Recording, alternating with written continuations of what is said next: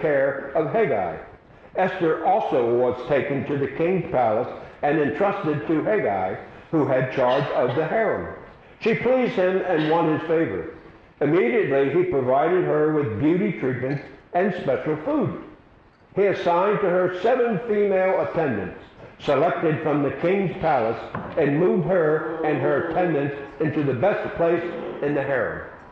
Esther had not revealed her nationality and family background because Mordecai had forbidden her to do so. Every day he walked back and forth near the courtyard of the harem to find out how Esther was and what was happening to her. Before a young woman, a young woman's turn came to go in to King Xerxes, she had to complete 12 months of beauty treatment prescribed for the women. Six months with the oil of myrrh, and six with perfumes and cosmetics. And this is how she would go to the king. Anything she wanted was given her to take with her from the harem to the king's palace. In the evening, she would go there, and in the morning return to another part of the harem to the care of, uh-oh, uh, this is uh, uh, uh, Shaashgaz, the king Judas, who was in charge of the concubines.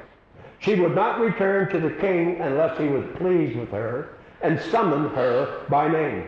When the turn came for Esther, the young woman Mordecai had adopted, the daughter and uncle of Abihail, to go to the king, she asked for nothing other than what Haggai, the king's eunuch who was in charge of the harem, suggested. And Esther won the favor of everyone who saw her. She was taken to King, uh, well, King, wait a minute, uh, Xerxes in the royal residence in the 10th month, the month, the month of Tebet, in the seventh year of his reign. Now the king was attracted to Esther more, to, more than to any of the other women, and she won his favor and approval more than any of the other virgins. So he set a royal crown on her head and made her queen instead of Vashti. Instead of Vashti. And the king gave a great banquet, Esther's banquet, for all his nobles and officials. He proclaimed a holiday throughout the provinces and distributed gifts with royal liberality. The words of God for the people of God. Thanks be to God. Now that's a tongue tire. And unfortunately, it's got nothing to do with Hebrew. Or else I, I wouldn't have been able to, uh, to pronounce it. So today is called a person of purpose. You're listening to a conversation that Mordecai has with his niece, Hadassah. Yes, you have to go, said her uncle. You can't ignore the king. And she says, but he doesn't even know that I exist. Mordecai, the king does not know you, but his representatives do have, do, or have heard about you. I tried to hide you as much as I could, but many have heard of your beauty or have seen you.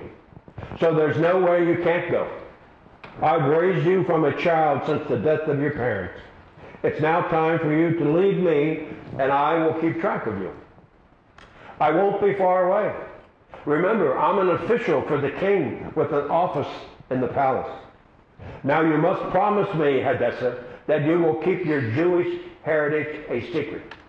You must because your life may depend on it. And she says, as you wish, uncle.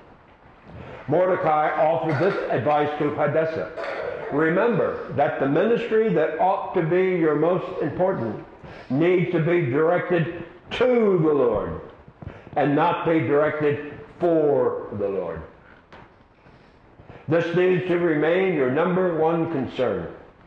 Being of service to the Lord is much more important than just your service for the Lord.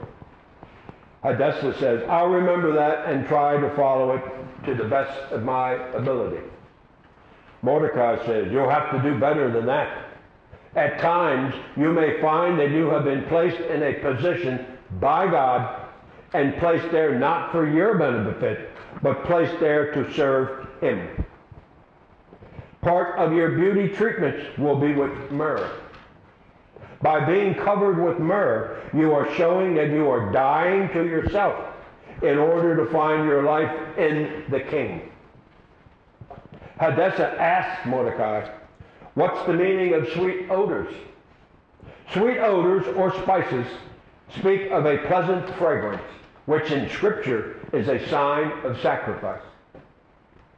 If at times you are unable to see God's purpose in your situation, whether you're changing jobs, uh, positions, locations, graduating from, uh, from college, or any other change that you may be going through, keep in mind that God is in control. Keep in mind God is in control. This is a big change in, in your life you're going through. You may not realize it now, but you will. You will. God may be placing you in a position so you can help with God's plan. We don't know what it is, but we can help with it. We can be put in, in a position, not to benefit us, but to benefit him. Mordecai's young, beautiful niece, Hadassah, became Esther. So she had to hide her Jewish heritage or face death. There was an edict out to kill all the Jews, all of them, by, by the king's right hand man, who later, through Esther, Queen Esther, she tells the king about this. She appears before the king. You don't appear before the king. The king requests you to come to his presence. She showed up one day, and, and, and the king going, what do you want, Queen Esther? And she tells him the story about this, his, his right-hand man with this edict to kill all the Jews.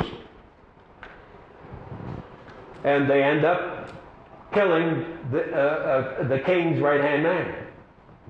And Esther saved the Jewish race. That's why she's very important. The king became very fond of her and selected her to be his new queen. Why? Because God was the one who was in control of the situation and not the king. In those days, it was common that when the king called for any service from a family, the family would have to comply or face the consequences, which was usually death. Whatever the king would ask from your family, you better provide it or you're going to be dead. You at times, you are at times part of God's advanced plan, fulfilling his purpose through your life. All of us are part of God's advanced plan. What his plan is, we don't know. How can we tell one, each one of us, as an individual part of his plan? How can we put all that into, into one, one plan? We can't. We're limited, unfortunately. You may not know it, but you're working for God. You're working for God in your everyday life when you're out there. And you're being observed by everybody. Now, they, they, they may be working for God too. You need to find out. Uh, you know, I don't say anything wrong with asking them, are you a Christian? At work. Unless you're going to get fired for using the word Christian. Are you a Christian? No. Well, okay, then you got some work to do. Are you a Christian? Yes. Okay, so you know, you two, you two work together. Fine. I've been bumped into people in workplaces who, oh yeah, yeah, yeah, that person's over there is a Christian, yeah. Well, we have lunch together, and all of us who have lunch together are Christians. We all talk about this at, at lunchtime. After Hadassah became Queen Esther, she apparently understood that, for she allowed herself to be used by God for the purpose of saving her people, the Jews, from destruction. Because they were going to wipe them all out.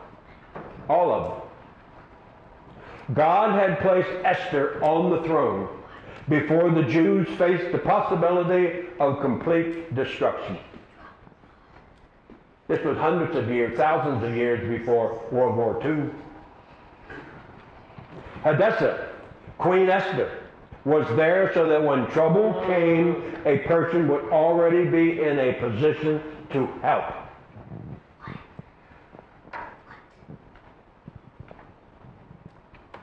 We have we have that. Uh, I've run across that with the, the, the ministry. There's always somebody I can go to for help. Uh, and uh, no, I won't say any more because of that thing back there. She was a person of purpose, Esther, Queen Esther, Hadassah. She didn't know it at first, but she became aware of it as her circumstances changed. God doesn't receive the credit he so rightly deserves because he does his work in the background. You're not aware of the work he does, in, he does with you. So how are other people going to be uh, aware, aware of it? Do we think about that? No, no, no. About how God is, is working in our life, unless unless something happens, it's like, oh, okay, God was there. But without anything happening, and we're just going through our daily lives, do we do we know that God is uh, back back behind us uh, uh working? It, it, seems to me, no matter what uh, has to come up in the day that has to get done, it ends up getting done. Then I'm surprised. I wake up in the morning and oh, I'm not going to be able to get all this done one day. Oh, this is too much. I'm going to be late for this and late for that. And I'm not late. God makes sure I have time to do this, to do that, to do that, to drive here, to drive there, to spend time here talking, talking. Well, sometimes in the library. I talk too much in the uh, at, at, at, the library. Uh, and it's uh, so so God's work is not is not done openly, so we all can see it. That's the way He works. He works behind the scenes. Have any of you been in the stage production? Nobody? Oh, Dad, thank you for raising your hand, young man. musical. Yeah, musical. What musical? It was like a movie musical. A movie thing. Like songs from a movie. It was not a movie. It was a movie. No, like there's songs from movies. Oh, you don't remember the name of it? It was like camera action. Samurai Action. Like camera action. Camera Action. Like, like, camera action. What's that?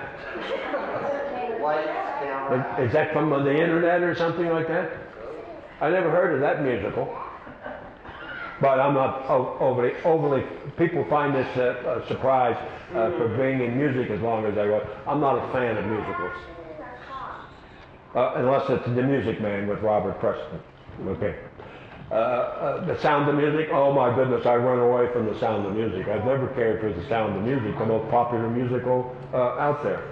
And, and, and my life is like that. I'm walking along and all of a sudden I'll break out into a song and start singing it, just like they don't in a musical. But I don't, uh, I, I, I don't know, I just don't care for it. No. Esther, in her new life as queen, looked for three essentials that's needed for happiness. They're easy. Something to do, something to love, and something to hope for. They're the three things she says you need to have to find to find happiness. And I pray that like Queen Esther, you look for these three essentials that's needed for happiness. Something to do, something to love, and something to hope for. We all need that something to hope for. And something something to love and something to do. So I must be very happy because I certainly have something to do. There's always something to do in the ministry, always something to do. Uh, something to love, yes, yes, yes, yes, yes. yes. Uh, uh, uh, Phil, oh, Phil's been on a killing spree. I got, I'm, I'm getting spots of blood outside the kitchen door where he brings his gift and leaves it there, and it, then it bleeds all over the place. Uh, I think he got two or three yesterday animals and brings them to the back porch. I, I thank him. Thank you very much, Phil. Now get out of here. And if I pick them up and, and sweep them into a, uh, a duster and take it out and dump it into the fireplace, next thing I know, he'd walk into the fireplace. He's disappointed that I moved his, his prize, his killings, from the back porch right by the doorway. You know, there's no way you can walk out without stepping on a dead uh, mouse or dead uh, whatever they were. I don't know. Uh, and uh, he, he runs out into, he didn't pick it up and bring it back. He just got another one instead and brought it, brought it in. So he's, he's been on a uh, killing, killing spree. So I'll have to put a sign up, beware of killer cat when, uh, when people come. So let us, let us pray. God, who puts us in positions that we will be needed to help advance his future plan. Give us the understanding and wisdom to discern these situations so that we can act accordingly and carry out your plan to the best of our abilities. Thank you, dear Lord, for the opportunity to serve you. In your Son's most holy name, we pray. Now, before we sing our last uh, last hymn, since it's uh, Mother's Day, I'd like to share this uh, this this short story with you. There are three sisters, age 92, 94, 96. They lived in the same house together. One night, the 96-year-old draws a bath. She puts one foot in and pauses. She yells down the stairs. Was I getting in or getting out? The 94-year-old yells back, I don't know. I'll come up and see. She starts up the stairs and pauses. Then she yells out, Was I going up the stairs or down? The 92 year old is sitting at the kitchen table having tea and listening to her sisters. She shakes her head and says, I sure hope I never get that forgetful. She knocks on wood for good measure. Then she replies, I'll come up and help both of you as soon as I go and see who's at the door. so happy Mother's Day. So let us stand and sing our hymn of the short, There's Within My Heart a Melody, and we'll pause before the last verse. Number 488 in the hymnal, or the words are on the screen.